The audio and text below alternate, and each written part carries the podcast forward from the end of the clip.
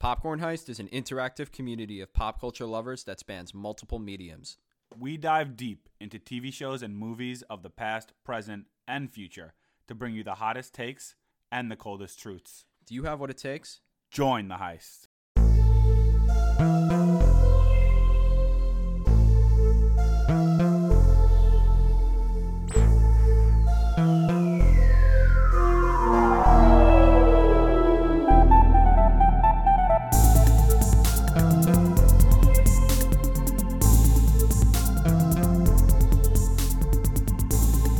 Hey everyone, welcome back to Popcorn Heist, the podcast. I'm Nick.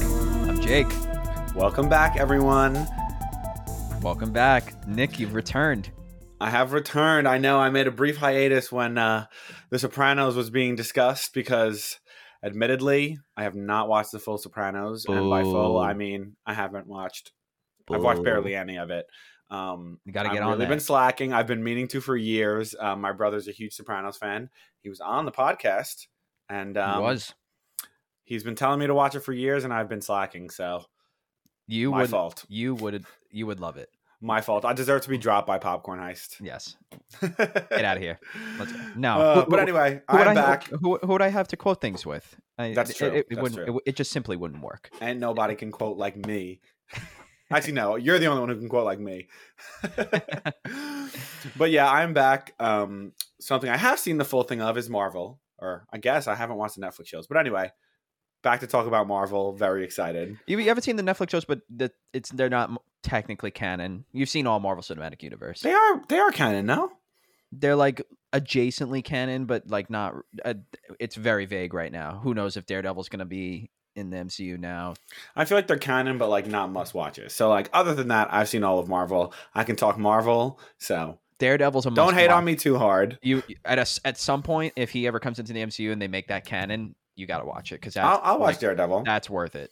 I'll watch Daredevil. Okay. Kingpin's like top 5 MCU villains if that counts. You heard it here first. I have agreed to watch Daredevil. There we go. That's a binding contract. Okay. Yes. This is the moment I decided to watch Daredevil.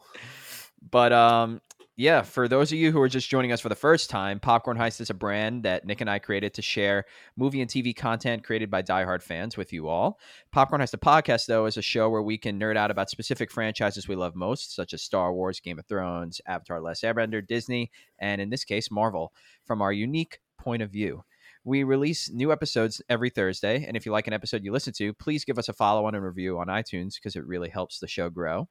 And we'd be remiss if we also didn't mention the other podcast on the Popcorn Heist Network called A Simp's Guide to the MCU.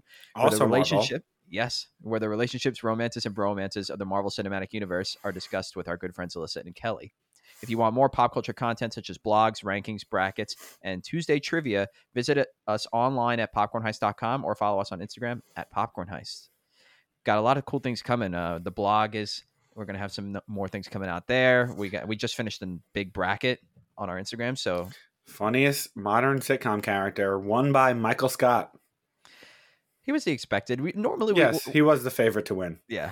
I don't know if I agree, but I could see why he did win. He would definitely be in the top 5 for me. But anyway, are the Simps doing an episode on well, if you're watching this episode or listening to this episode is going to be about What If. Are the Simps doing an episode on What If? If not, they should. Yep. Oh, they did. I should know this. They did. And so yes. Listen to that if you watched What If. Yes. So we're getting into What If, man. I mean, it's Marvel's first animated show. I think you were like when we were discussing, they had this whole, I think it was at D23 last year. They announced all the Marvel movies and Marvel shows coming out phase 4. And you were like, I'm most excited for What If. Yeah, I was really excited for What If. I just think it's really cool because like, Marvel's a universe you can do this in and still make it like you can do pretty much do whatever you want in a show like this, but it's still canon in a way. Like, you know, like, so for example, Star Wars is doing Visions now, which like I kind of see as not, it's definitely not a What If, but it's like something similar where like each episode's its own thing. And like that can't be canon because the Star Wars universe is so like airtight. I feel like the beauty of Marvel is that you can kind of just do What If and like do whatever you want and still make it work because it just happens in such a different like pocket of the universe and the multiverse. So I was really excited for What If, and I was even more excited when in the trailers it became clear that like they were connecting all the episodes, because I feel like that's something really cool and something that like shows that have like separate episodes that tell each an individual story. They're kind of like afraid to do at times. Like Black Mirror doesn't really do that all that much. They have like some little crossovers, but not like a big culmination of everything. So I was happy that this kind of culminated in one episode that crossed everything over. So it made me even more excited for the show. Yeah, and it's a really clever way to actually like bring, because Marvel always adapts their stories from the most popular comic book storylines, but they do it in a unique way to sort of terraform it to fit the Marvel Cinematic Universe and like what they're trying to build towards. And What If did it in a really clever way, because that's actually a comic series run. Like there are actual comic books called What If, where they just did these one-off stories like, oh, what if Spider-Man's Uncle Ben had lived? What if Iron Man never got captured by the Ten Rings, for example? And I thought that was a really clever way to do an animated series and just like kind of go all in on the multiverse. But I will say I didn't expect, when you told me that it was your most anticipated, I didn't expect that from you, because normally... You don't like when... I love animated shows. Are you kidding me? No, you love animated shows, but you normally don't like it when franchises are just like, oh, we're just going to do this random thing that's like not really canon. But I do like that, even though I'm not like the biggest comic book fan, like I'm not going to pretend to be a huge Marvel comic nerd. I'm more of a Marvel movie nerd. I like that they're leaning into the comic-y nature of it, and they can do pretty much whatever they want, and it doesn't have to directly connect or like cut into... what's going on in the main Marvel movie storyline. I kind of like that they could just do this side thing, because the universe is so big, and as much as it's good for some franchises to keep their canon airtight and make everything consistent and connect, it's also nice, like it's a beauty of Marvel that they have so many characters at this point, and like so many different versions of the characters now. It's kind of nice to see them lean into that quirky and comic-y nature of it. Yeah, it's also, we'll get into it though, it's kind of... You can do these one-off stories and like not address it being connected, but at a certain point you're like, well, shouldn't it like kind of like been addressed at some point in the main universe? Like it was something that was running through my head the whole time.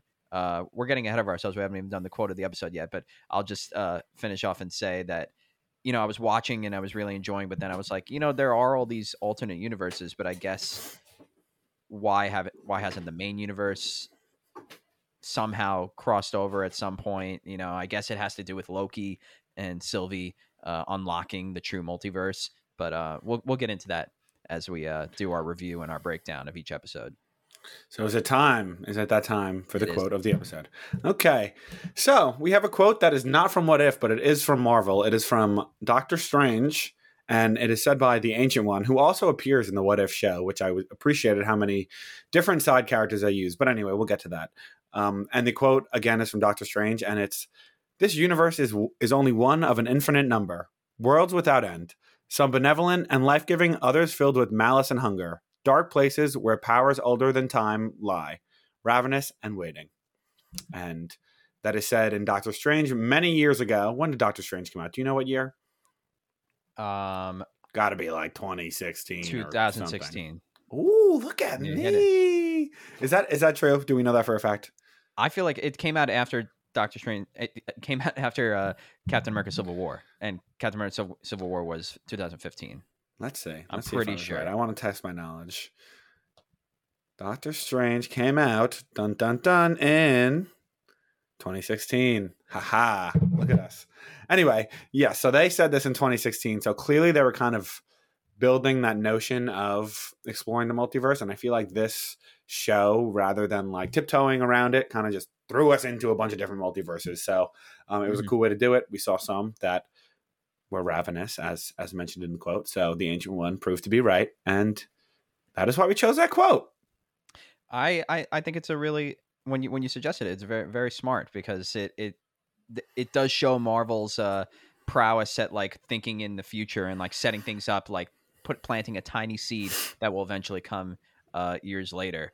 But also, like, it begs to the question, did the Ancient One know of the multiverse? Do you think she knew about people like Kang and He Who Remains and the TVA. Like, I wonder if Doctor Strange is aware of any of that as well. I don't know about the TVA. I think she's definitely aware that, like, these things that happen in What If more so are happening. It seems like in the What If, that version of the Ancient One was kind of aware of all this going on. And I don't know. It seems like she would know about that. I don't know if she knows specific, like, oh, yeah, Kang. He, like, you know what I mean? Oh, yeah, my boy Kang. I've seen him before. I think she's one of, like, probably the most powerful beings in that, like, timeline, and probably in every timeline, but I don't think she, like, is chilling with he Who Remains and all that. I think her knowledge is, like, from a general standpoint, if I had to guess. Yeah, because, well, Doctor Strange says in the, we don't know if this could be another form of Marvel trickery in their trailers, but in the Spider-Man No Way Home trailer, Doctor Strange says the multiverse is something we know vastly little about. So I think... Yeah, that's a good point. It's interesting. I can't believe Doctor Strange is a Sorcerer Supreme after like a few weeks at Carmitage. That's all I have to say. So... like, you know what I mean? Like, I'm thinking, like, if the Ancient One knows... If Doctor Strange doesn't know, then the Ancient One must not have known. And then it's like, well, maybe she just didn't tell him in like the 2 months he was there. He really was only there for a short amount of time. But you know, the theory is that like as he was fighting Dormammu in that time loop, that he was really in that time loop for like years and years, and like just that's where, and like he practiced all those spells that time, and like it made him like more powerful. That's like a Marvel excuse to get around the fact that. So he's been there for 2 months. Like, it's very Skyrim-y. Like, you just become the leader of everything. Well, yeah, and we don't get into video games too much on Popcorn Heist, but Skyrim is my favorite video game. And pretty much at the end of Skyrim, you're like leader of every single faction you can be in Skyrim. And I feel like Doctor Strange just like rolls up to these magic people, and he's like, "Hey guys," he's there for like one quest line, and then he becomes the leader of them.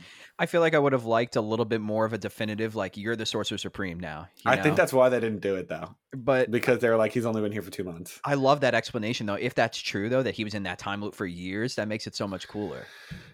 Yeah, but we may never know. It's one of those things that's like probably that's true. Like we can believe that's true, but they're never going to actually explain it. But anyway, yeah. Anyway, we're not here to talk about Doctor Strange. We are here to talk about What If, and we're going to do something a little bit different this time. Usually when we review shows, we kind of do it from a holistic standpoint, but since What If is a bunch of many kind of stories, we're going to discuss each one from the first one to the ninth one, and give each one a little bit of a rating, and then at the end, we're going to talk about, within that rating, what our ranking of each one is.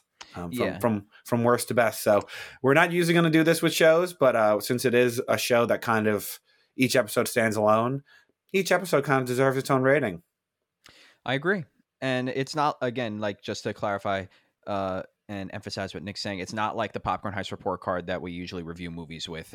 This is just kind of a different sort of ranking system, just because What If is a fun series that is kind of connected, but like Nick said, stands on its own. So what if Jake and Nick just rated each episode out of 10? So that's what we're doing. That's gonna be the title of the episode. Oh, okay, I love that. We should do that. What if we rated every episode of Marvel's What If 1 out of 10? But it's not a Popcorn Heist report card. It's not a movie. But yeah, and we feel this is a great way to have conversation about each of them without forgetting about any of them. So definitely.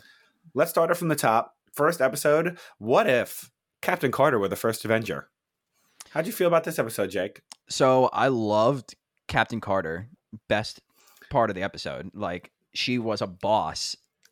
First of all, she's a giant. Like, she grew, and she just started throwing people around. Like, it's complete badass. That's all I'll say is, like, she stole the show in this episode. I think it was a good introductory episode. A lot of people were complaining, like, oh, that was just a weak episode. Like, it's just the same thing as the first Avenger. But I thought that's like a very simple way to introduce the concept of like what if is going to be doing, but do it in a way where like I almost fell in love with Captain Carter, like just as much as I love Captain America. I don't know. I thought it was like a solid opening to the series. Yeah, I think what I was going to say about this episode is it's a solid opening to the series. And I agree with you. Captain Carter is probably one of my favorite characters of the whole series, if not my favorite. But I will say the episode is not really my favorite. I felt like it's not, I don't even think it's one of my favorites. I think that this one kind of took, I think they all take some liberties. Like, it's not like, because it's one thing happened, like this set off a ripple effect. Like it, like sometimes they kind of take a few liberties with like, here's the order of events, and kind of like, oh, this happened in this universe because like, I guess things are different, but it doesn't like always give a direct correlation between the one decision that was made differently and like everything else that happens.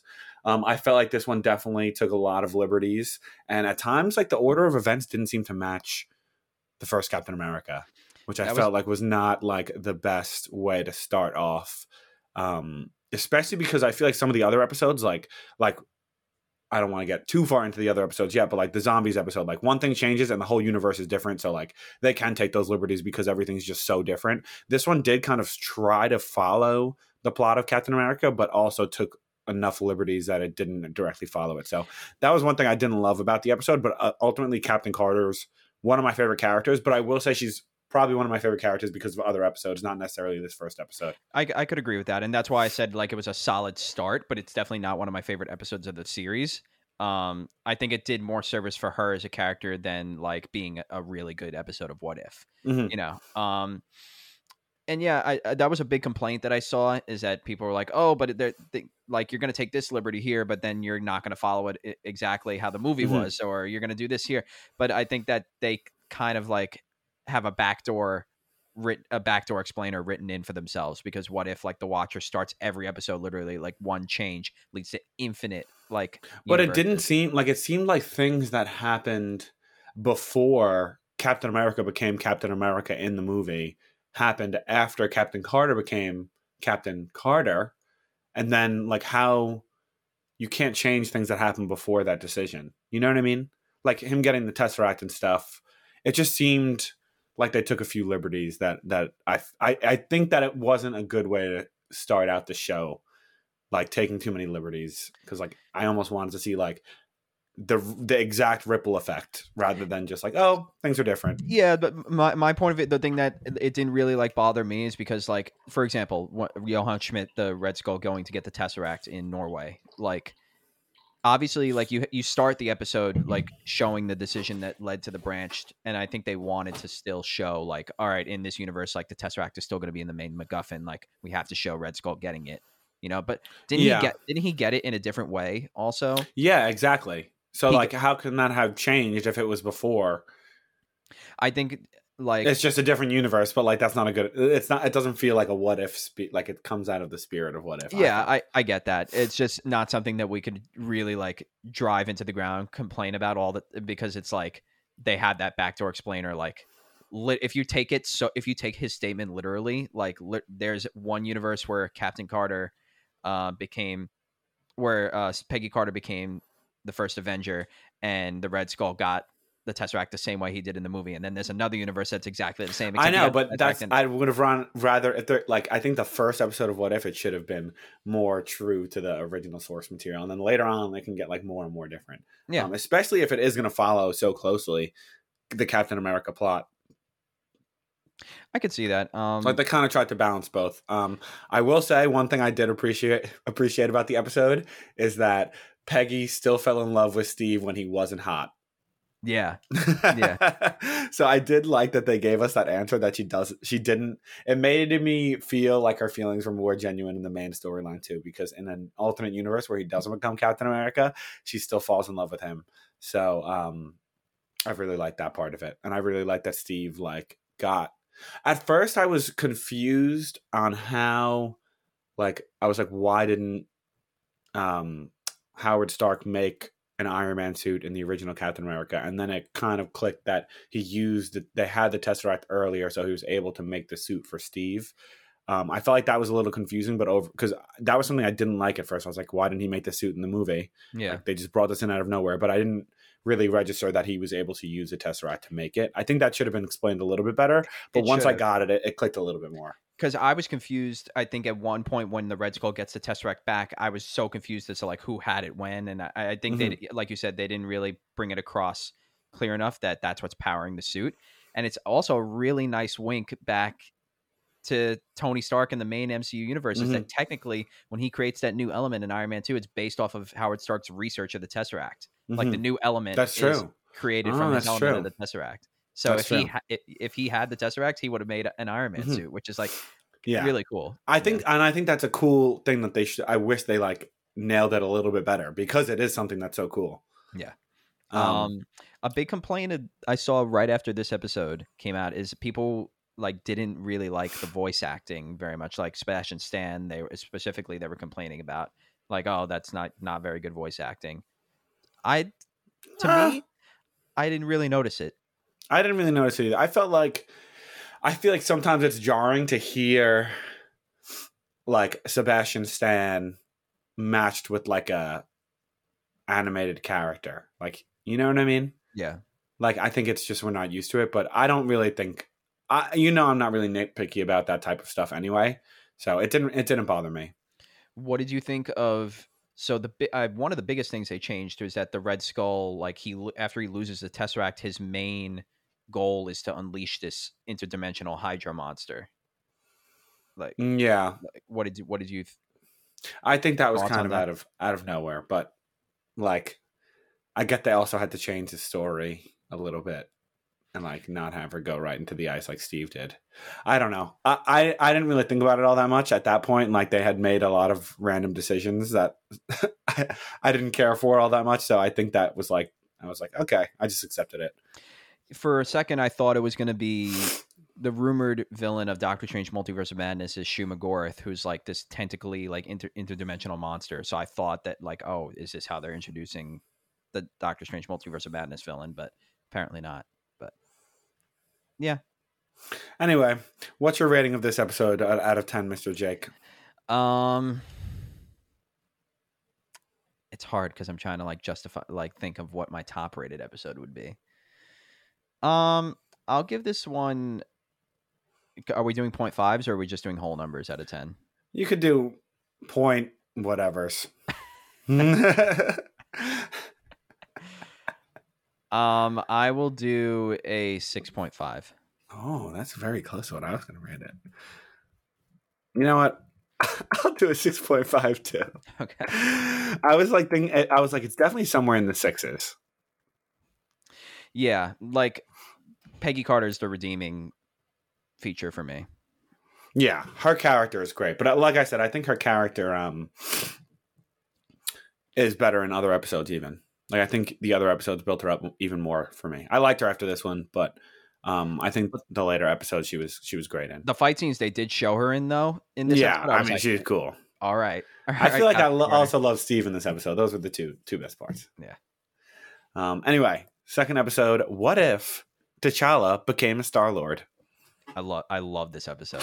I love this episode too. It was so good. Yeah. At first I hated that Thanos was just like a good guy, but then I kind of loved it. It's so funny. That's so clever. Yeah. Oh my God. This one had a good amount of comedy too. And it needed to because it's Guardians. Yeah, definitely. And like I don't know. It was such like this was one where it was like really, really different. And I really appreciated that. Like where we get something.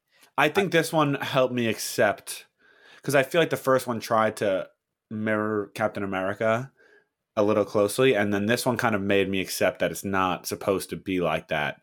It's kind of just like, what if like this one really didn't mirror Guardians like at all. Not really. I mean, I guess you could draw a connection, which it shouldn't have. The Collector and stuff, but yeah, it shouldn't have. And I also loved the Collector. Like, I feel like he's such an underutilized character in the MCU. Like, I was like, why is Benicio del Toro's voice for him so different, though? Yeah, I guess the voice acting was different, but the fact that he was like super jacked and like all, like actually like a menacing villain, I loved that. So in that universe, like Captain America and Thor are dead. He had Mjolnir and he had Cap's shield as one of his weapons.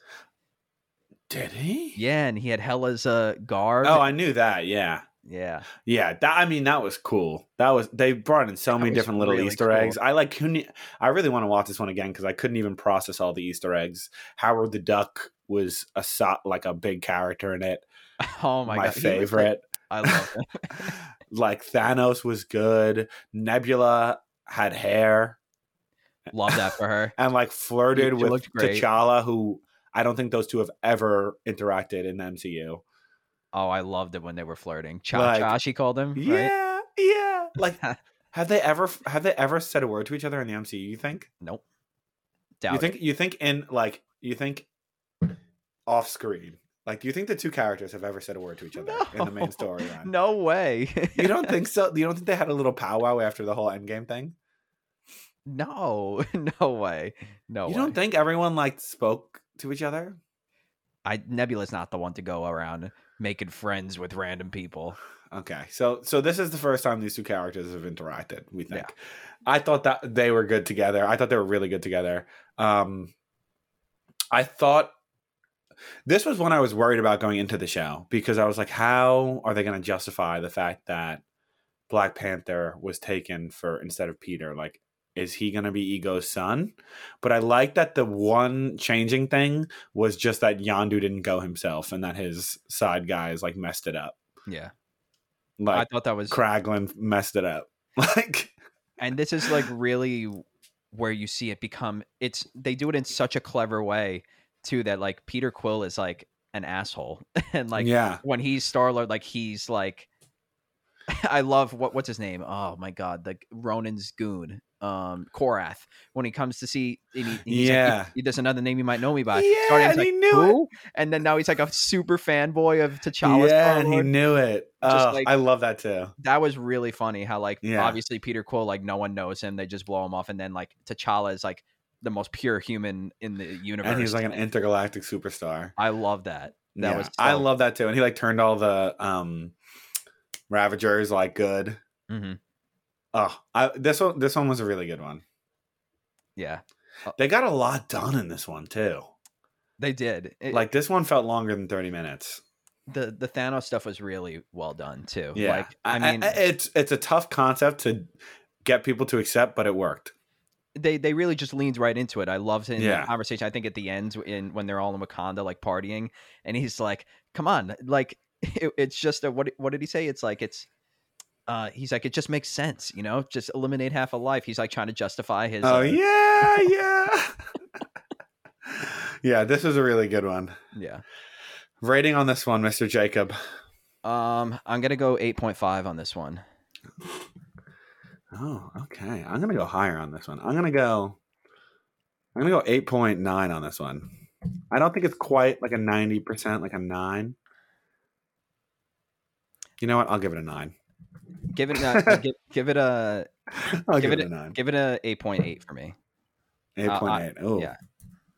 I feel like this one was like one of my favorites. Yeah. Like this one was honestly, a lot of them are really good, but this one was like really fun, like so different. They just went for it, and everything seemed to work. This was one of the ones where I didn't know this until after What If all the episodes came out, but they announced that before Chadwick Boseman passed away, they planned on making a spin-off series, a completely animated, of T'Challa, Star-Lord, and the Ravagers. And I was like, I would have loved that. This is one of the concepts where it could really work. Yeah, you're like, right. You're really right. You're really right. I didn't know that, but that's super sad. But yeah, I could see this being its own show. And they had a nice little tribute to Chadwick at the end. Yeah. Yep. All right. Episode 3. What if the world lost its mightiest heroes? So I think every person I spoke to after this episode, Alyssa and Kelly from Simps Guide to the MCU, and a few other friends that I know that watch it, they're all same response to the episode. Interesting. ... Yeah. I thought parts of it were super awesome, and then other parts I was like, okay, you know, like it didn't really leave me like, wow, that was a great episode, but it was just like, that was an interesting episode. I did not expect that, you know. What happened to Captain America? He was one of the ones that they didn't it was before he's unthawed. So this happens all during Fury's big week, where Iron Man 2, Incredible Hulk, and Thor all take place. It's just something about that. Like, what was the point of having Captain America not be?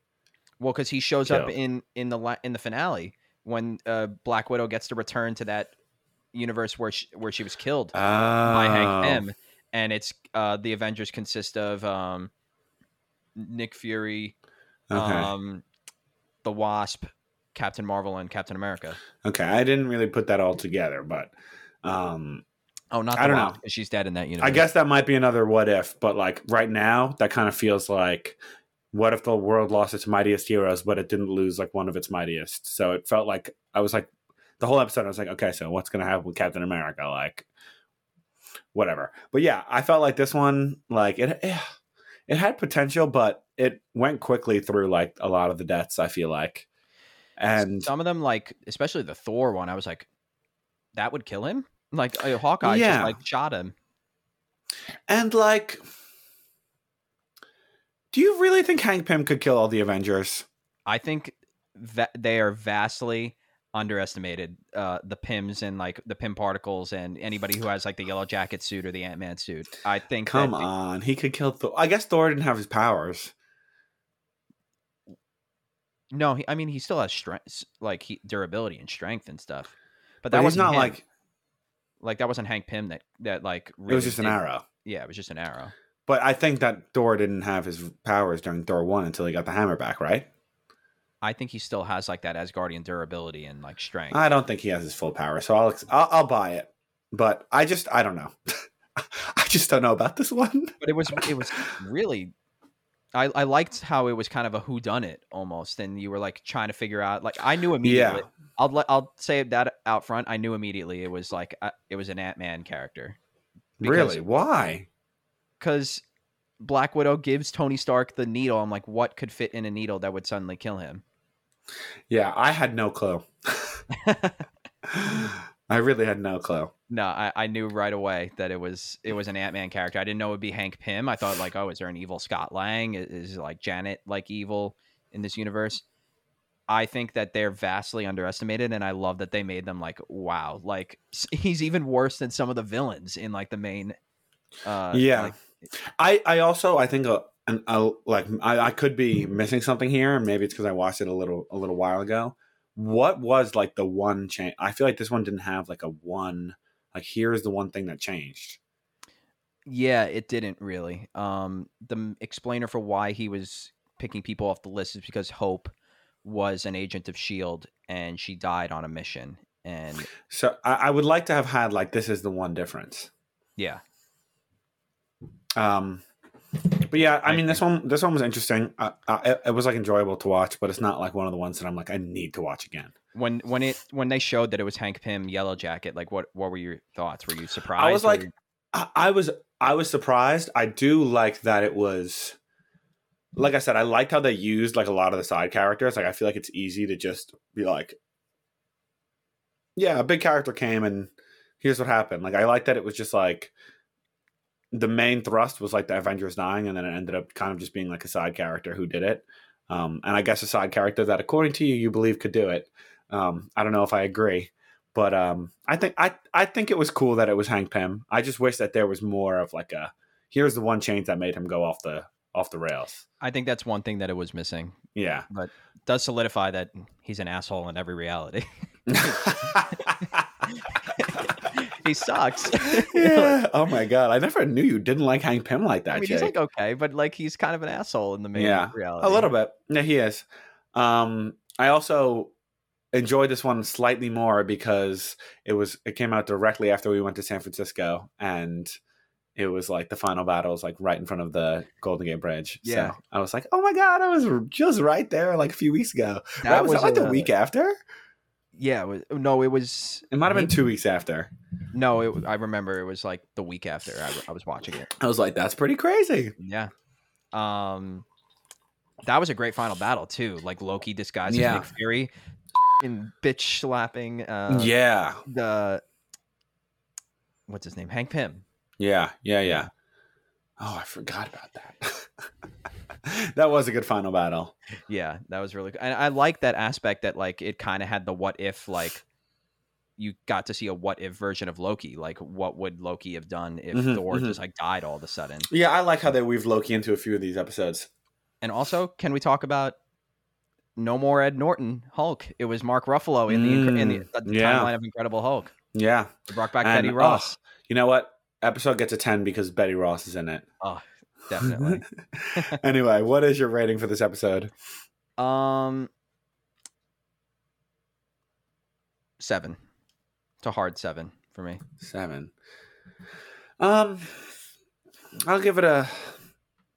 I'll give it a 6.8. I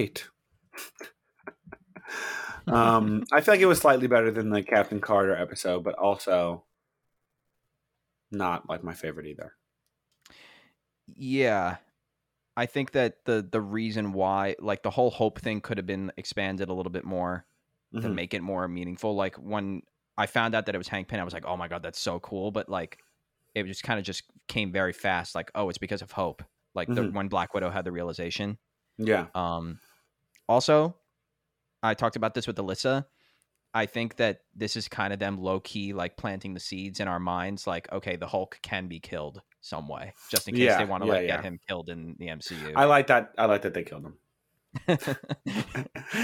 You hate. I don't like the Hulk that much. Anyway, next episode. What if Doctor Strange lost his heart instead of his hands? This was probably one of the most well-rounded episodes. I think this one's one of my favorite. In addition to the T'Challa Star Lord, like, it actually felt like everything came full circle. It didn't feel like anything was too rushed, or they were leaving anything major out of it. In my opinion, I think like there wasn't anything where I was like in episode 3 where, okay, that's really cool, but like, why didn't you expand on this part? Like, I could have used a little bit more here. I think it was a solid premise, and it also kind of toyed with that even though he's super powerful and can technically manipulate time, that these what if scenarios can't be reversed. I think that was a cool seed to plant also. Yeah, I do think it was kind of similar to episode 3, missing that one, like, here's the one thing that changed, because like that moment never existed in the original universe where like they were in the car together. So I think it was missing that a little bit, but I think that's kind of just something I'll have to get over because I love the rest of the episode. I'm saying I love the episode, but I'm giving another qualm. Another tiny qualm is I think it was a little bit too easy for him to get all that power with all the different creatures. I feel like he did it and he became super powerful because of it. And then there was not really any repercussions of like him getting all that power. Like the repercussions were more coming from him, like trying to reverse out what happened with, I can't remember her character's name. Christine. I feel like the repercussions came like directly from him, like having to watch her die so many times, not necessarily him like absorbing the power of all the animals. I felt like he should have had to pay some more of a price for getting all that power. I think he pays like with his humanity, like he's completely disfigured. I think we even seen in the finale, at the end of the show, he's like fine. He's like redeemed in the final battle. Like you see, like one point, like he like can't control it, and it was like the beast was like hurting him and stuff. Yeah, I don't know. I wish there was a little bit more of like repercussions for it. But I also love that character. I love like that Doctor Strange version. I think he's super cool. I don't love Doctor Strange. You know, I don't like Doctor Strange that much. Yeah, I love his evil twin. So what? Why? I want to hear. Why do I love the evil twin? Yeah, because I like villains. No, because I like that he like. I don't know. Like he's not just evil because he's like an evil guy. He's evil because he tormented himself so much over what happened in the past. And it was like one small decision that like you see the version of him when he makes that decision and the version of him when he doesn't make that decision. So I felt like it was cool to see that. I also just think it was cool, as much as I wish he paid more of a price for absorbing the powers. Like, I just think it's like cool that they explored that type of magic. 'Cause I feel like sometimes Doctor Strange's magic is just like, okay, he went to this place and learned sorcery, where it's cool that like it explained where all these new powers that this evil version has comes from. I think don't quote me on this, but I think we're supposed to believe, or we're supposed to infer, that the guy that he went to in that temple to like absorb all those creatures is Cagliostro, like the ancient sorcerer who wrote the book that Caecilius summoned Dormammu from. That could be. Could very well be. Perhaps. Yeah, and I like that he kind of like lost in this one. Like I like that it ends and his whole universe is just like a little crystal. I don't know. I felt like that was like desolate, and I kind of love a desolate ending. It was a very Twilight Zone ending where you were like, ooh. Oof. I love that though. You know, like that. It was like, yeah, very Twilight Zone, Black Mirror. It was like, okay, not a happy ending. Yeah. I will say the only thing, I think the only thing for me really that fell short in the episode, I guess I can understand what you're saying is like that there's still lacking that one point, but I guess just in this universe, he went with Christine, you know, like there might be tons of universes where he did that. But the one thing was like the point when the Ancient One comes to fight him and splits him into two. Like, I felt like I didn't really understand that didn't translate until they explained it later. Like, that kind of came out of nowhere. I mean, that's true. But I also think they had to kind of show both of the Stranges. I like that. But yeah, you're right. They didn't really explain it well. But I do like that they were able to show, like, the differences between the two of them. Yeah, I really like this one. Yeah, and I think that, like, that's what I want to see from Doctor Strange Multiverse of Madness and other sequels is them to get into that really, like, cool, dark, supernatural elements, like with all those creatures and him absorbing them. Like, I feel like the Doctor Strange origin movie was really cool. I mean, I like Doctor Strange a lot and his powers, and they kind of gave you a glimpse of more stuff in Infinity War when he fights Thanos, but like I want to see more expansive powers than just, and not like, just like the shields. Yeah, the shields and the blasts and the whips. Yeah, I agree. And I like I said, I think sometimes they skimped out on like how he kind of really got his powers other than reading a few books. Like, why doesn't Spider-Man also become a sorcerer? Like, you know what I mean? He's a freaking nerd. You know what I mean? Like, why don't they all go to sorcerer school? I don't get it. Yeah. Yeah, this was a good one, though. Yeah. I also like when the what ifs give you, like, a character that you really like. That's not in the original Marvel Universe, and this one really did that. Yeah. And it's also kind of like a villainy character. So it's also, I feel like the first episode that ends in... like a not win. Yeah.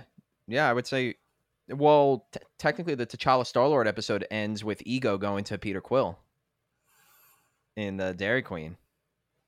Yeah, but that's like not directly. It's like not a not win for the main characters that are the whole episode's about. Yeah. Yeah, I get what you mean. Yeah. And it's also the first episode that Uatu, the Watcher, like actually speaks to one of the characters. Yeah, that was cool. That was really cool, right? Yep. Ratings on this one, Mr. Jake. I'll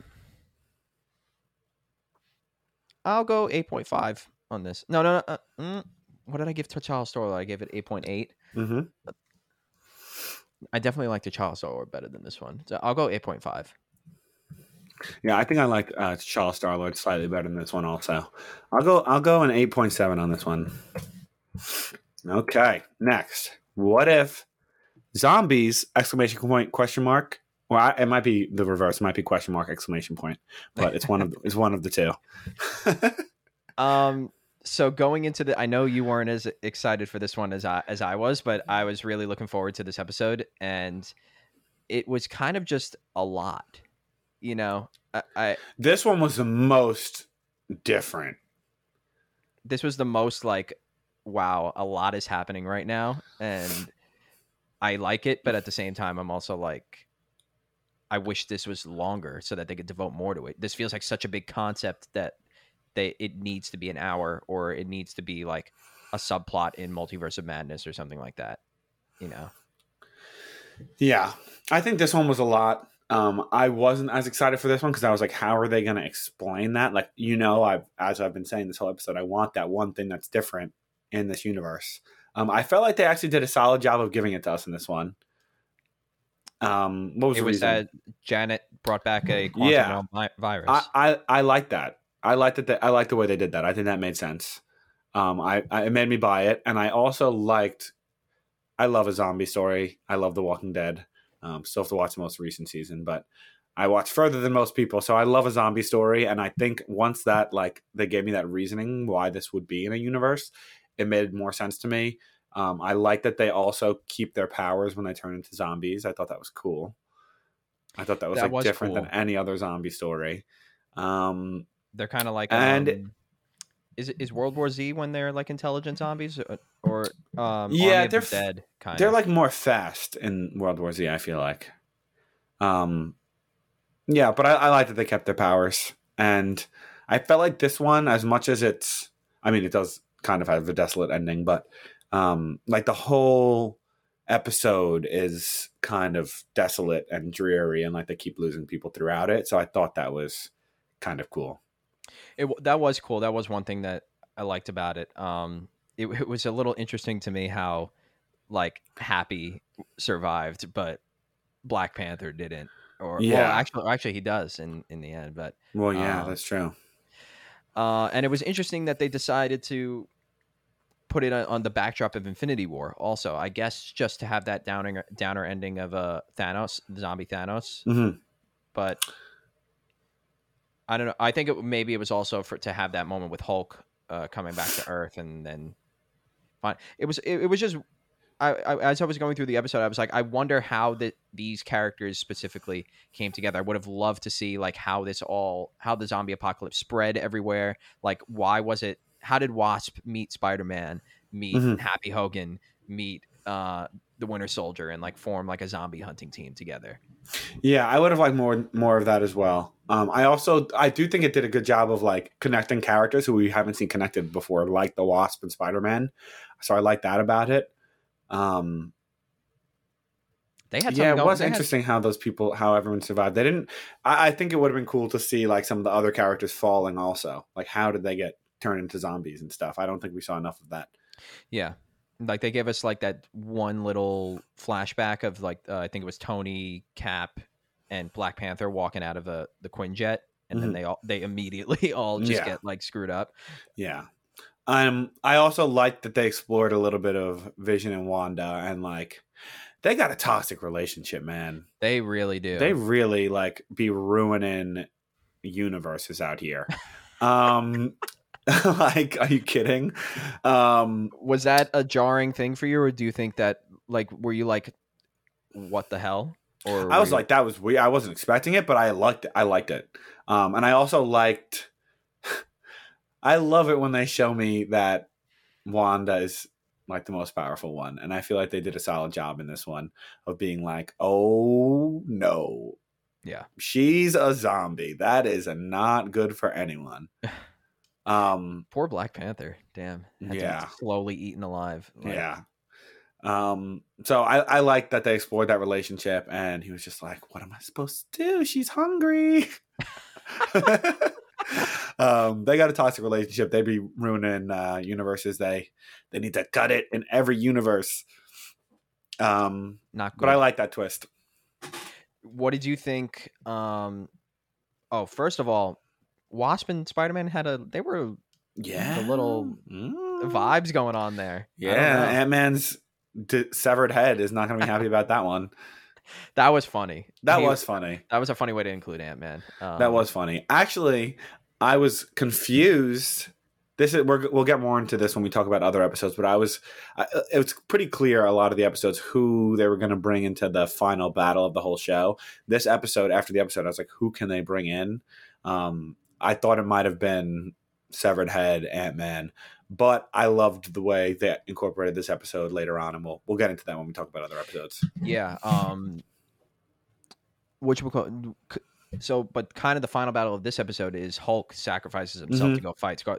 Who do you think would have off screen won that battle? I mean, do you think it was a stalemate? Do you think Hulk like could be turned into a zombie? Yeah, I think yeah. I think it's assumed that he done. They said in the episode it's saliva that turns them into zombies. It's not a bite, actually. I'm pretty sure. So technically, but I don't know how that works. Like, does it have to? Do they have to kiss? Imagine. Yeah, that was yeah. I think it was assumed Hulk's done. How'd you feel about the ending of this episode? Was not expecting it at all, but I liked it. I thought it was cool, but I was also like, what does that mean? You know? Oh, it means they're all done. Yeah, but like, the universe is screwed. Is that still zombie Thanos' plan to erase half of all life, or is it just to get more life now so he could eat more people? I think it just means that they're all screwed in the universe. That universe is like just done. Yeah, I like, which is why I think they incorporated it later on the way they did. I like the downer ending, but I was like, oh, that was cool. But then at the same time, I was like, I don't know, like what's going on. I mean, maybe they'll explore it in a future episode, but I almost feel like I kind of like that it's not explained, and it's like, oh, well, there goes that universe. Yeah. Ratings on this episode. What did I give the? I gave the Hank Pym one a 7, right? You gave a 7, yeah. I'm gonna give this one another 7. Okay. It felt very like a lot, and again, like Marvel Zombies, you got to devote a whole thing to. Best part of the episode for me, other than like the Wanda and Vision stuff, was also seeing Spider-Man, because I just love Spider-Man. Mine was how beautiful Bucky looked in animation in this episode. I couldn't get over it. In the shower, I texted the Simps in our chat, how good does Bucky look animated? I think you were in the chat when I said it. Yeah. Bucky looked great. I'll give this one a 7.5. I like this one. Like, it wasn't my favorite ever, but I thought it was really good. I thought it was really enjoyable. I thought they executed better than I thought they would. Okay. All righty. Next episode. What if Killmonger rescued Tony? This episode was really good. I really like this episode. Yeah, this was a good one. Like, I don't know that this one stands out as one of my favorites though. Repeat the name of the episode again? What if Killmonger rescued Tony? Okay, so I guess that's like a defining moment also, because we kind of find out that was his scheme. It's not like he just stumbled upon Tony. Like, he had multiple schemes of how to take over Wakanda, and this was one of his schemes. Yeah. Which I thought was so cool. Like, such a convoluted, like, really cool scheme. Literally, it just shows how not only how powerful he is, but just how smart Killmonger is. Like, he was able to figure out and reveal everything about Obadiah Stane, the 10 Rings, take advantage of Tony, and like build even more powerful Iron Man suits that he possibly could then just use them. I felt like it was an Emperor Palpatine, like creating an army scheme, like where he created that whole Iron Man army bot just to get into Wakanda and then turn them against each other. It was really, really cool. I thought he was awesome. Yeah, he pretty much like espionaged the whole world. Yeah, pretty cool. Literally. It was pretty cool. Yeah, I like this one. I like how him and Tony were bros. I was kind of like sad to see that go to the wayside, but of course, Killmonger's villain. I felt like Tony went out quickly in this one. I kind of wish he was like more of a. He went out quickly in every episode. That's the whole theme of What If. Poor Tony. Yeah, poor Tony. He lasted much longer in the real MCU, but anyway, yeah, I thought this was a good one. I feel like most of them followed one movie. This one kind of followed both Iron Man and Black Panther, which was interesting too. But I liked it. Yeah. This was, I feel like, the most like technological one. What do you mean? Like a lot of the other ones are like spacey and magic-y. This one was like very technological. Like, it was a lot of like Iron Man suits and like Wakandian technology. So it was kind of cool to like see those clash a little bit. It was, yeah. And I feel like we didn't really get that a lot in the MCU just because of how late Black Panther came into the game. And this was I guess you could say like Tony was most involved in this episode out of the entire series. Yeah, and, definitely. You know, I'm a big Tony Stark fan, a big Iron Man fan, and Killmonger is, I wouldn't say he's as technically smart as Tony, but tactically, I mean, smarter. He used Tony's intelligence to his advantage, I feel. Exactly. Like. So I think that was really cool to see that pairing, and that's not initially a pairing that I would have thought of. I think that the name of this show is random pairings. Exactly. But that's like a really smart one. Like, you could just put a random pairing together out of nowhere. Like, I mean, these characters have never met. Yeah. Ever. Right. So you're right. It was definitely a random pairing, but it worked well. It really did, yeah. And to see him with the gold Jaguar outfit and become like, actually, it was cool that Pepper kind of figured him out. And, like, I like that her and Happy were like not that trusting of him. Yeah, or her and was it her? And, it was her and War Machine and War Machine and Shuri. Yeah. Yeah. They were an interesting duo. I'm glad that they like kind of sent that bromance turned arch nemesis It was just an interesting duo that kind of worked well. And he straight up killed T'Challa too. Also, yeah. that was surprising to me. Like when it happened, I was like, "Oh, is he dead?" Yeah. Like, I think what was like confusing to me was like that he had his Black Panther suit on, and Killmonger just like shoots him, right? But does he have his mask off or something? I don't remember. But I don't remember exactly how he takes out T'Challa. Yeah, take out T'Challa. And it was also cool. Last thing about it is that they kind of like put a little bit of Michael B. Jordan's character into Killmonger when he like designs the suits, and he's like, "What? I'm a fan of anime." And he's I like that too. Staple of Michael B. Jordan. Yeah. Anyway, ratings on this one. I'm gonna go 8.8 again on this one. I think it's like the same as T'Challa Star Lord for me. Mine's a little bit lower. I'm gonna go. I think I'm gonna go like an 8. Okay. Yeah, I'm gonna go an 8. That's fair. Yeah, I like this one, but it's not like my favorite ever. I think they did get a lot done in this one, also though. They did. Had a whole. It was effective. It wasn't like they had a whole world war. Yeah, yeah. Multiple world wars. Yeah, literally. Yeah. So that was pretty cool. Anyway, next episode. What if Thor were an only child? This was like the lightest episode they possibly had. But it was awesome. I loved this one. Like after this one, I was like, that one was really enjoyable. It was fun. And it also like gives you a hint to the next one, which was like a really cool ending too. I felt like the whole like his mom was coming thing wasn't like the best resolution to the problem, but I loved that like they just threw every intergalactic character into it, like everyone. Loki was like a frost giant. That was really cool. They were just like in Vegas the whole episode. It was kind of like it was really fun, but it was also like their episode where they were just like, all right, we're just kind of throw everything in this episode. Yeah, but I feel like they needed one. They definitely did, but it wasn't like. I felt like this was the most one-off episode in What If there was. Yeah, but I love a good party, so. I know I love a good party. I was a fan of this one. Like I said, I didn't love the whole mom's coming thing. It felt like a little bit of a kid's movie, but other than that, I really liked it. I liked that they just kind of sent it and just threw a party around the whole world. Like, if you're going to do What If, what better way to do it than just throw a whole party on all of Earth? And I just love like seeing Earth's reaction to it too. Yeah, like they didn't care at all, which is another thing. Like at this point, Thor was like the first alien that anyone had ever seen. What are they supposed to do? Yeah, but what are they supposed to do when like hundreds of aliens just roll up? I don't know. And like aren't hostile. That's true. I guess you get married to one. I love Darcy and Howard the Duck are married in this episode. Yeah. Captain Marvel was a little bit annoying, but that's expected. Oh, I knew you would. Even in What If, I don't love her. Did you expect that? I really didn't. But that's like kind of a fight that people have been wanting to see. For a while. Cool. The fight was cool.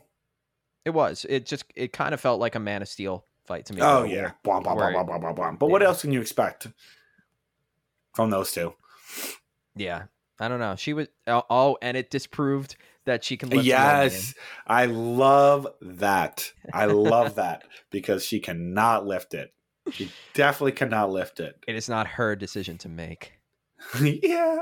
But maybe in the main timeline she can, Jake. I doubt it. No, I doubt it. I doubt it. Yeah. I actually do like that they made Captain Marvel like a bigger character throughout What If, because I feel like she is like an important entity in the universe. But of course, she was a little bit annoying in this episode. But I ultimately loved this episode. I thought it was very funny. It was a very like Chris Hemsworthy like funny Thor episode. Like he really, it seemed like he had a lot of fun shooting. Yeah, I had a lot of fun watching it. I did too. Yeah, I like this one, except for the mom's coming thing. Honestly, I didn't love the voice for Frigga either. She sounded like Fiona's mom in Shrek. I don't really remember, but that's really funny that you remember what Fiona's mom sounds like from Shrek. She sounded like too proper. She wasn't like chill. I feel like Frigga would have been like, oh, Thor. but like not really cared. What? And then she was like teaching class. Like that was weird. What do you mean? Like when she came, he was like teaching a class. It was funny, but it was weird. It was very much like a kid's movie. I'll give you that. Like, oh, mom's coming. It kind of felt like this is a bad comparison. It felt like Cat in the Hat when they have to hide the mess from the mom. Oh, exactly like Cat in the Hat. 10. That's the only comparison I can make right now. Oh my god. Ratings on this one. I'll give it an 8.2. 8.2. Okay. 8.2. I'll give it a... I'll give it an 8.5. How about that? Go for it. Okay. What if Ultron won? Favorite episode of the season. This is definitely my favorite episode. I have one qualm with this episode. The fact that he cut Thanos in half with one Infinity Stone when Thanos had all the rest. Right? All the rest? Or is it... He had all the rest, right? Hate that.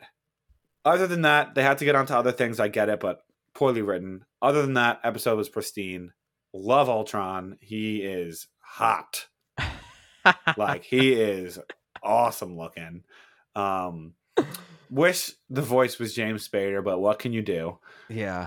I was really hoping. I was like watching those opening credits intensely, like waiting for James Spader's name to show up. Oh. I love James Spader as Ultron, so I was really hoping for it, but... Okay, two qualms. James Spader and that he cuts Thanos in half. There we go. Yeah. I do think they brushed over a little bit also, like, how he won. What do you mean? Right? Like, how he did actually win. Oh, I guess he just made the... He, like, got himself into Vision's body, right? I guess it's, like, the difference. That's... Yeah, that's... Okay, the difference is that they never succeeded in their mission to... Get Vision. To get the Vision's body. Okay, I'm good with it. Yeah. I'm good with it. Yeah. So okay. In Vision's body, he was able to, one, kill all the Avengers except for Hawkeye and Black Widow, two, get into the nuclear codes and fire all the nuclear codes to kill like literally every person on Earth except for Black Widow and Hawkeye. Which that was interesting too, that they're the only ones to survive. Yeah, but that was really cool because I like that it's them, but like it was weird that they didn't address the fact that there might be other people on Earth that were also like not killed by it. That was a question I had coming out. I was discussing with Alyssa. She was like, her qualm, she always comes to me with like these very nitpicky qualms. She came to me, she's like and she's like, that doesn't make any sense. Who would have made Clint's metal arm? There's no one on Earth. And I was like, that didn't cross my mind at all. Yeah, this one was real good. Also a great part of the episode, my favorite MCU villain, Zola. What if Zola really, really did Zola and Ultron solid? That's why I liked What If a lot, because they were able to do Zola, they were able to do the Collector, they did Ultron in the movies. I feel like they did Ultron great in this as well, but like they were able to expand on him and actually have him be like a huge force. Yeah. They were able to really explore some of the characters that had to go by the wayside for story purposes. And Zola is one of them, and he is one of my favorite MCU villains. I mean, Zola and Ultron are both two of my favorites. Two slept-on MCU villains. I love them both. So I was happy to like spend more time with both of them. And Nick, how long have you and I been preaching how great Zola is? And this finally showed like one of the baddest of the bad, Ultron. Like literally everyone is dead on this universe, and who's the only person that could stop him is Zola. I know, so Mad slept on. In the first Captain America movie, I was like, I like that cute little doctor guy, and she ends up being. And then when I was watching Winter Soldier, you were like, oh, you're gonna love like something that happens, and I was like, what? And then when Zola came back, I was like, yes, it was so cool. Like, and they went back to the Civil War facility, where and they did a whole like Clint sacrificed himself the same way Black Widow sacrificed herself. It was majestic. That was really cool. But I love that it was in the Civil War facility. This one was really good. Yeah. Going back to your qualm about Thanos is like, I did really not like that at all. I mean, like, so we got to see Zola go up against Ultron, which obviously we love because we love Zola and Ultron. But like, how cool would it have been to see like an actually like super powered, like not wussy Vision go up against Thanos. That would have been so cool. Thanos would have rocked him. He did rock him. No, but like this is Ultron in Vision's body go up against Thanos. Dude, like, Thanos, when he had all those Infinity Stones except the Mind Stone, knocked over all the Avengers and just ripped the Infinity Stone out of Vision's head. There's no way he would have gotten cut in half like that. I don't know. I don't know if he would have gotten cut in half, but still, I would have loved to see that battle. That would have been so cool. I think Thanos would have rocked Ultron. With 5 Infinity Stones versus 1? Well, because he's got vibranium. He broke through the vibranium, I guess you could say. Thanos, when he plucked him. Yeah, exactly. Oh, but yeah. But still, that's kind of weird. That would have been a cool battle. Yeah, that, oh my God, he did just break through the vibranium. Yeah. Ooh, jeez, he's got strong skin. That would have hurt his little fingies. Anyway. So were you expecting that they were going to do like Ultron assembling all the Infinity Stones like Thanos? Because that's what I kind of wish they did. I think that was a missed opportunity. I think that they wanted to both tell the Black Widow and Hawkeye story and tell the Ultron Infinity Stone story. So they couldn't like really do both. But I kind of wish that like Ultron's part of the episode was him collecting the Infinity Stones and then maybe killing Thanos when he's like getting one of them. Like maybe Thanos had the Power Stone already and he like fights Thanos for that one, which would have been a great battle to see, not just cutting in half. Right. And like then he goes back and fights Zola and Hawkeye and Black Widow. Maybe that would have been too much to get done, but I think that would have been cooler.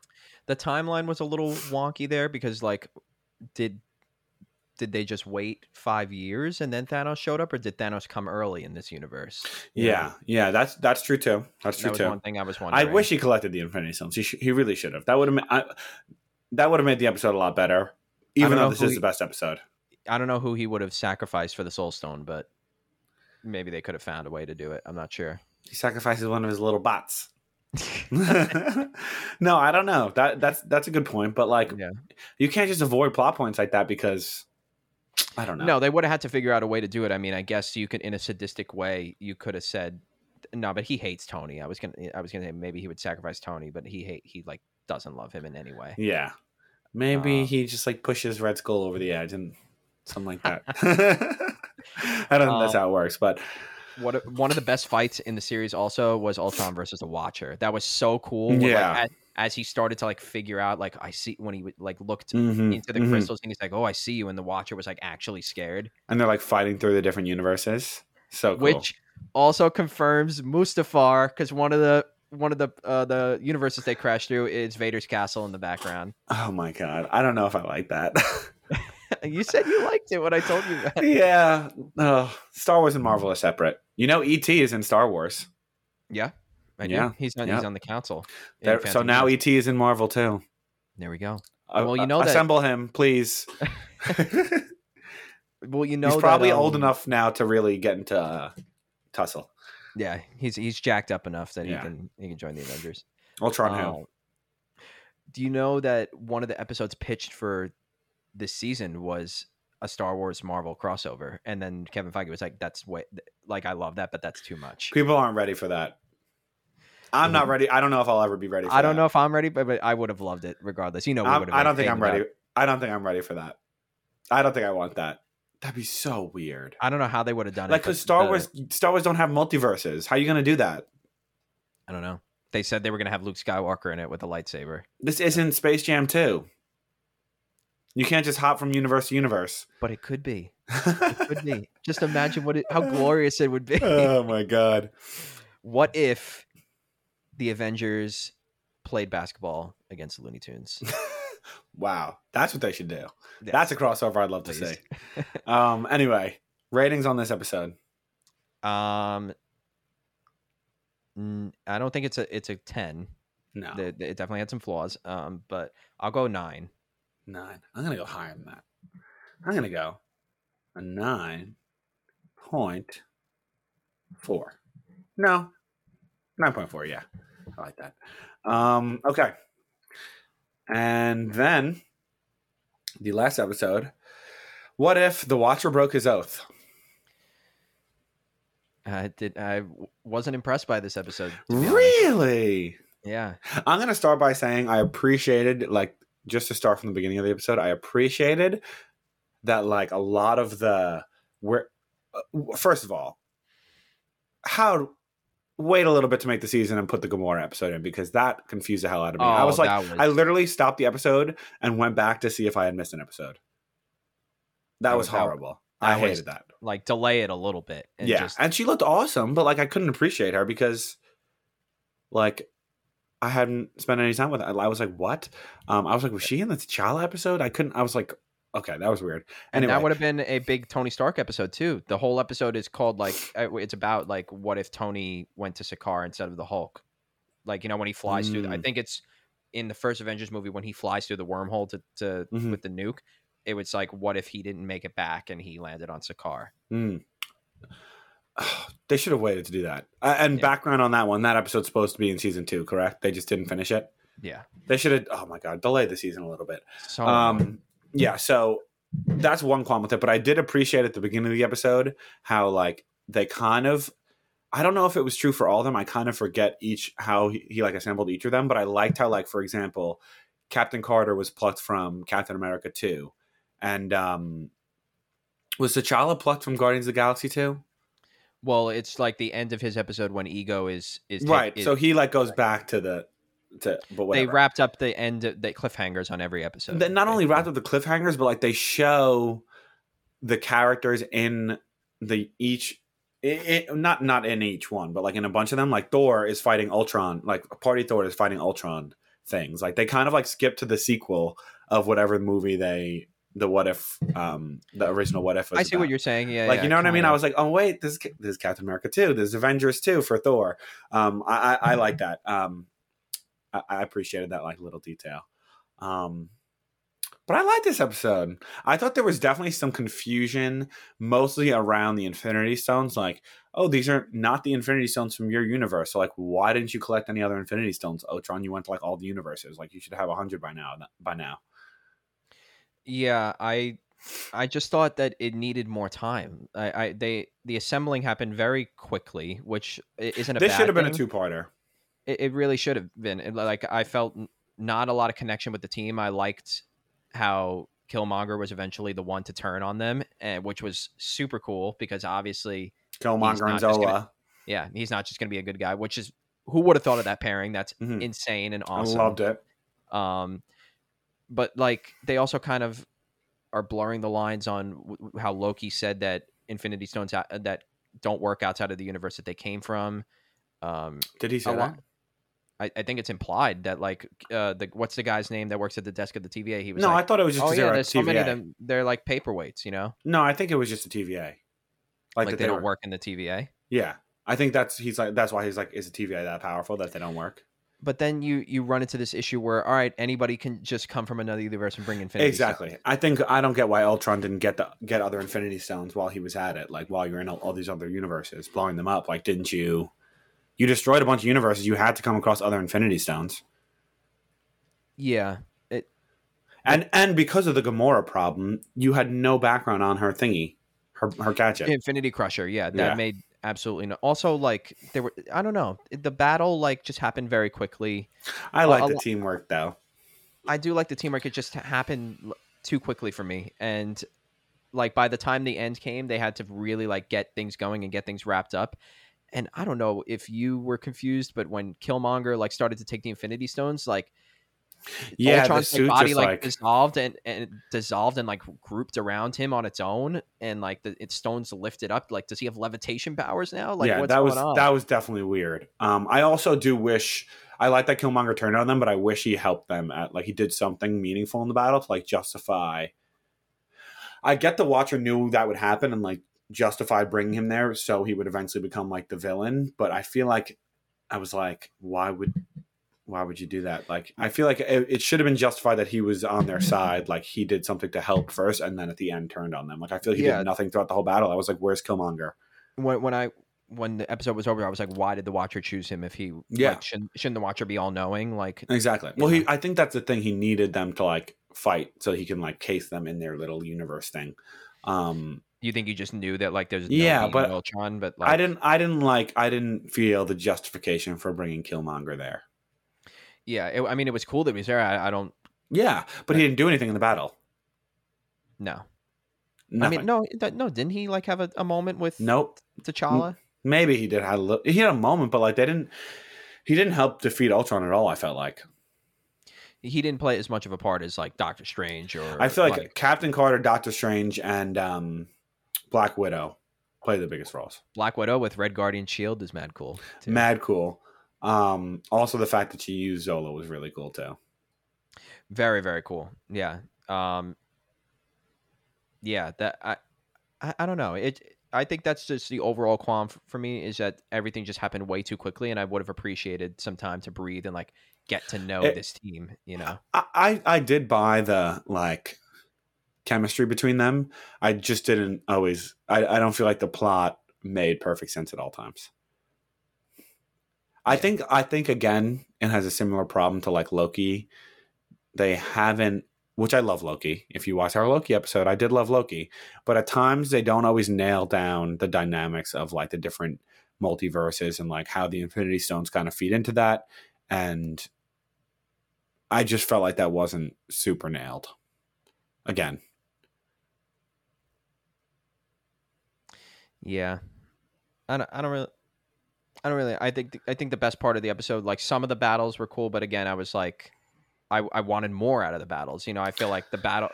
at a certain point, they gave like T'Challa, Star-Lord a moment. Like you said, they didn't really give Killmonger anything to do really during the battle. You had some little moments with Captain Carter and with Black Widow. Which I feel like Captain Carter was awesome. They were cool because they're friends in their universe. That was like cool. But like at a certain point, it was really just Doctor Strange taking over everything and then like Zola. Like I felt like there wasn't a true justification for each and every member of why they were there. And I think especially Killmonger for me was the one, but I kind of agree with you there. Yeah. Like why not choose anyone from the main story? Like, yeah, they didn't really say why they chose each person. Yeah. I don't like for all that matter. You could have brought, like Thanos from another universe. Like you could have brought Thanos from T'Challa's universe. You could have brought. It's like you have been chosen. Yeah, it was interesting. I like how they brought back the zombies too. That was cool. Like that's what I was saying earlier. I had no clue how they were going to bring in the zombies, and then I was like, I guess that was just a one off. I loved that they brought in like the character from Zombies was Wanda. Yeah, I loved that. Loved it. Absolutely loved it. Wait, wasn't there? Am I bugging? Which episode was there? Did Captain Marvel try to fight Ultron and then he like bodied her? Was that this episode or was that the episode before? That definitely happens in one of the episodes. It might have been the episode before. I vaguely remember. I think it was the episode before when he was like destroying universes. No. Yeah. Yeah, I think you're right, actually. Could be wrong. Someone fact check us. But I did like the end of the episode when Doctor Strange encases them in a pocket reality and he gets to watch them. Mm-hmm. I'm wondering if they're going to come back in season 2 because like I'd like it. Doctor Strange really just going to sit there and watch them in a pocket dimension. I bet you they do come back, but we'll see. Yeah.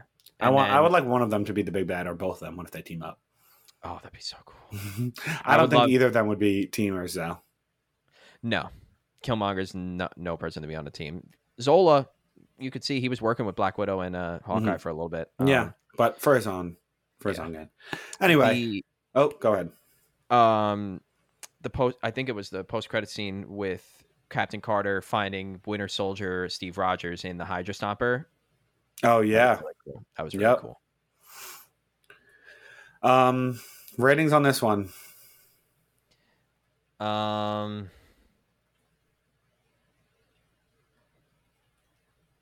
don't know, man. I feel like it's like a 7 again. 7. Oh, geez, Jake, we're far apart on this one. I like this one. I think they skimped on a few things, but it was ultimately enjoyable. I'll give it an 8.2. Like. We say it for almost everything we talk about, but what would it have taken to just have like 3 more episodes Make they should have made this. It really should have been a two-part. I agree with you. Or even a three-parter. The whole point of the animated show is to make each story like short. It's not supposed to be a movie each episode. Yeah, you know, but like, and the point of season two also is to, you know, think back to like Avatar. Like that. Why do we love Avatar so much? It's because they took the time to like develop things. I know, but it's supposed to be like a quick 30-minute episode each one. I don't know. I think it should have just been a two-parter. Anyway, I've been okay with the two-parter. Anyway, right. Should we go through our ranking now? Let's do it. All right. So the number rating will be the average of what Jake and I rated it, and we are going to go from the worst to the best. So lowest one, not necessarily the worst, just our least favorite. Our least favorite. Our worst. Anyway, our lowest ranked is episode 1, What If Captain Carter Were the First Avenger, with a rating of 6.5. After that, it's episode 3, What If the World Lost Its Mightiest Heroes, with a 6.9 rating. And then it is What If Zombies, with a 7.25 rating. We'll round that up to 7.3. After that is What If the Watcher Broke His Oath, with a 7.6.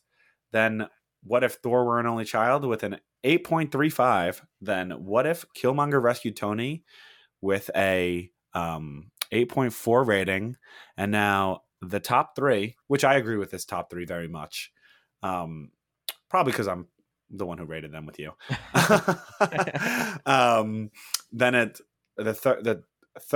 our third favorite is episode 4, What If Doctor Strange Lost His Heart Instead of His Hands, with an 8.6 rating. Number 2 is What If T'Challa Became a Star Lord, with an 8.9 rating. And then our number one rated What If episode is episode 8, What If Ultron Won, with a 9.2 rating. I am very comfortable with this rating. I am very comfortable with this rating as well. We did well. We did well. We're good at this stuff, you know? Practice makes perfect. What if Popcorn Heist rated all the What If episodes out of 10 and didn't use the Popcorn Heist report card? That will be the title of the episode. Probably not, but wouldn't it be fun? In an alternate universe. In an alternate universe. Yep. So What If was good. I liked it. I'm excited for season 2. I am excited for season 2. I wonder how many of these characters will come back. I guess Gamora. Well, Sword Gamora. Sword Gamora. Like, what? Who is she? Like, Thanos killer Gamora. Apparently she killed, doesn't the Watcher say that? Like, a killer of Thanos? Oh. Didn't see it. Champion of Sakaar, killer of Thanos, I think he says. So that'll be one episode. I have a feeling they're going to do something Winter Soldier with Captain Carter, because that Steve reveal at the end. Yeah. One of the scrapped episodes for season 1, which I don't think they're going to do because they scrapped it because it was too much body horror, was they were going to do What If Spider-Man, like the Spider-Bite turned him into an actual spider. Like, that he had like 6 legs. And what if he just got smashed? He's got squash. I definitely could have used more Spider-Man. I mean, when can we not use Spider-Man? I think that it's nice that they explored some of the smaller characters, like all the small characters they used. Well, I definitely like Wasp and Hank Pym and like Zola and Wakanda. They did a lot of Wakanda, Killmonger.